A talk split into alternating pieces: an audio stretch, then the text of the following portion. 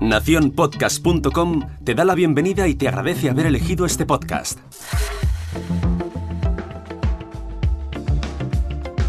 Hola, mi nombre es Jorge Marín y esto es al otro lado del micrófono.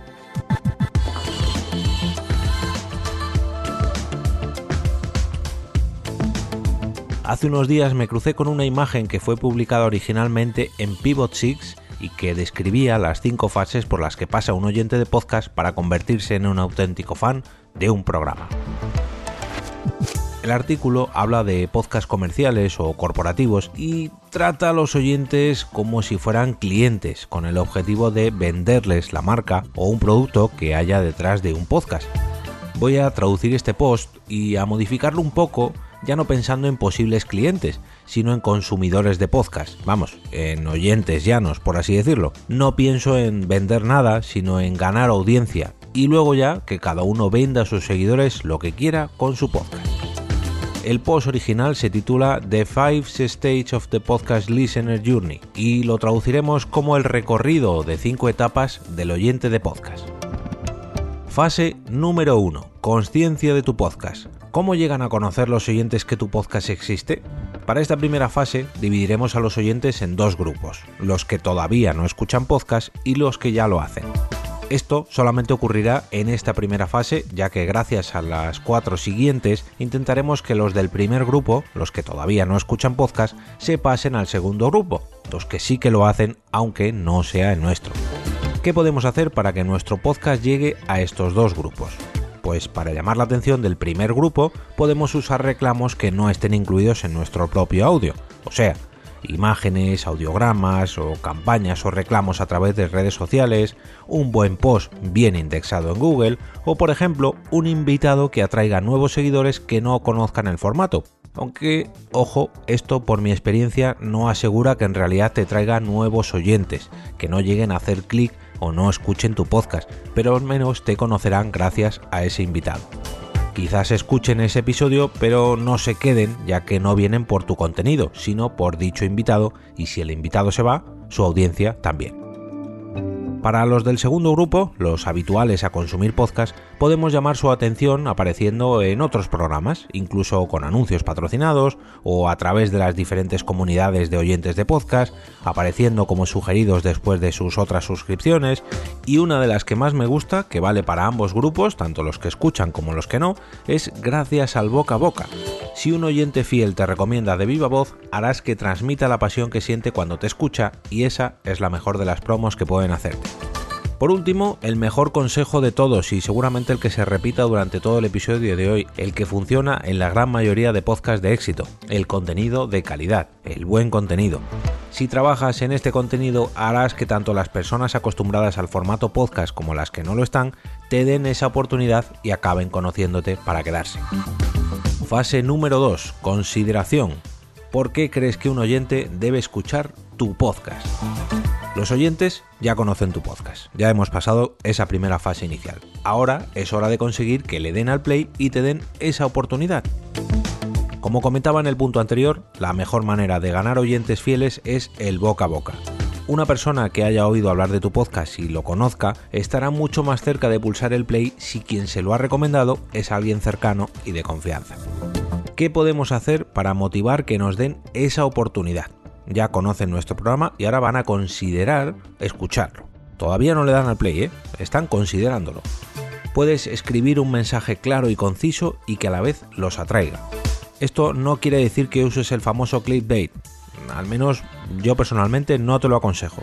Si yo te doy una oportunidad por un título jugoso y tras 10 minutos de escucha me doy cuenta de que me has engañado y que en realidad ese titular era un anzuelo para que picara, seguramente no vaya a volver y no considere tu podcast como un podcast habitual. Otro consejo es que intentes trabajar un poquito en la imagen visual de tu podcast y cuidar los detalles. Aunque en el podcasting normalmente hablamos de audio, las primeras impresiones de un podcast llegan por los ojos, por esas carátulas, por esos banners o portadas de cada capítulo. Tienes que cuidar tu imagen aunque tu podcast no sea corporativo, ya que una portada un tanto fea pues puede espantar a los futuros oyentes y que no te tengan en consideración, que es el título de esta fase número 2. Puedes ofrecer un pequeño avance a modo de tráiler, selecciona pues dos o tres pequeños cortes del próximo episodio y lanza un adelanto para crear hype, para que las ganas de escucharte crezcan. Esta opción, que recientemente por ejemplo lo ha activado Spotify, puede ser una gran idea, pero también te advierto, yo que tú pondría a mis oyentes al corriente, ya que pueden sentirse decepcionados si creen que es un nuevo episodio y acaba siendo una cuña publicitaria de un minuto. Entiéndase lo de cuña publicitaria, estamos hablando de tráiler. Promociona y difunde que eso es un avance, pero no un capítulo completo. De esa manera harás crecer las ganas de escucha, pero no decepcionarás a nadie. Fase número 3. La decisión de darle al play. Estamos a puntito ya de que nos empiecen a escuchar, todavía no hemos llegado, ¿eh? Hemos dado a conocer nuestro programa, primero nos están considerando si escuchar y ahora ya vamos a conseguir ese clic. Los oyentes ya nos conocen, les hemos atraído hacia nuestro contenido y ahora sí que sí, es hora de que pulsen el botón de reproductor de su podcast. ¿Cuáles pueden ser los factores que empujen a alguien que ha oído hablar de ti y que se siente atraído por la carátula o por el título del episodio?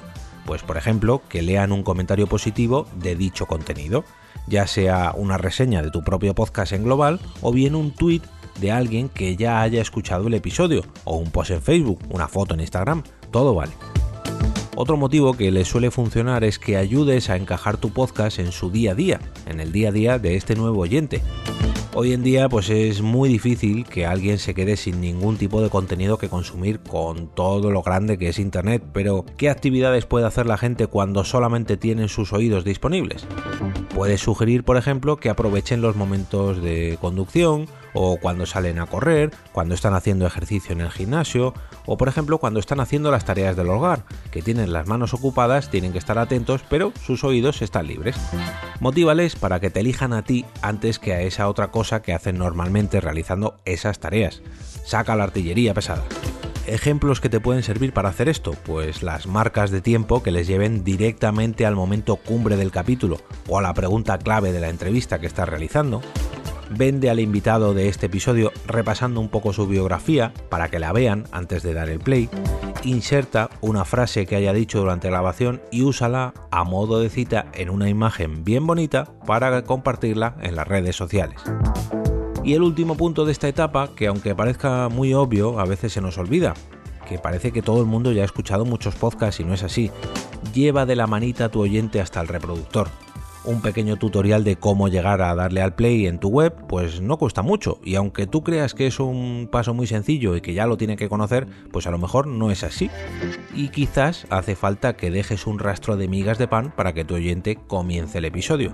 Eso suponiendo de que ya sabe lo que es un podcast. Imagina que es alguien que acaba de llegar a este mundillo. Fase número 4. Suscripción. Ya hemos conseguido que el oyente nos conozca que nos sitúe, que nos tenga en cuenta y que incluso haya pulsado el play. Pero ahora tenemos que conseguir que se quede con nosotros, que se suscriba. Personalmente en este punto es en el que más difiero respecto al post original. Como comentaba al inicio, está pensado para oyentes de podcast pensando en ellos como clientes. Y lógicamente, pues bueno, hablan de técnicas de marketing para atraerlos y cómo conseguir sus objetivos. Eh, quizás, eh, bueno, no económicos directamente, pero sí de retención de datos y captación de audiencia, pues quizás de una manera un tanto más agresiva de la que me gusta a mí hablar. Yo hoy hablo de oyentes de podcast, ya digo, no de clientes o de futuros compradores de productos, no. Sin embargo, también he de advertir que hay cosas con las que estoy muy de acuerdo. Por ejemplo, y esto no creo que haya nadie que lo niegue, la mejor manera que hay de lograr nuevos suscriptores es mediante el contenido. Lo he dicho al principio. Si en tu podcast das lo que prometes, la calidad de audio es buena, la dicción y la locución es clara y cumples con una buena periodicidad, los oyentes que lleguen se acabarán quedando.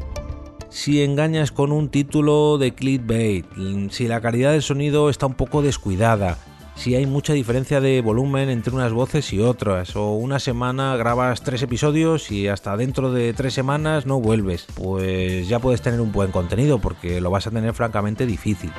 Por otro lado, también hay un factor que puede condicionar mucho a un oyente que está pensando en suscribirse a tu podcast, aunque ya te haya escuchado en un episodio, y es la duración. Si alguien que no te conoce y no conoce tu contenido quiere darte una oportunidad, no es lo mismo que tus episodios duren entre los 25 o 30 minutos que, por ejemplo, de las 2 a 3 horas. que sí, que a los que somos oyentes hardcore esto no nos asusta.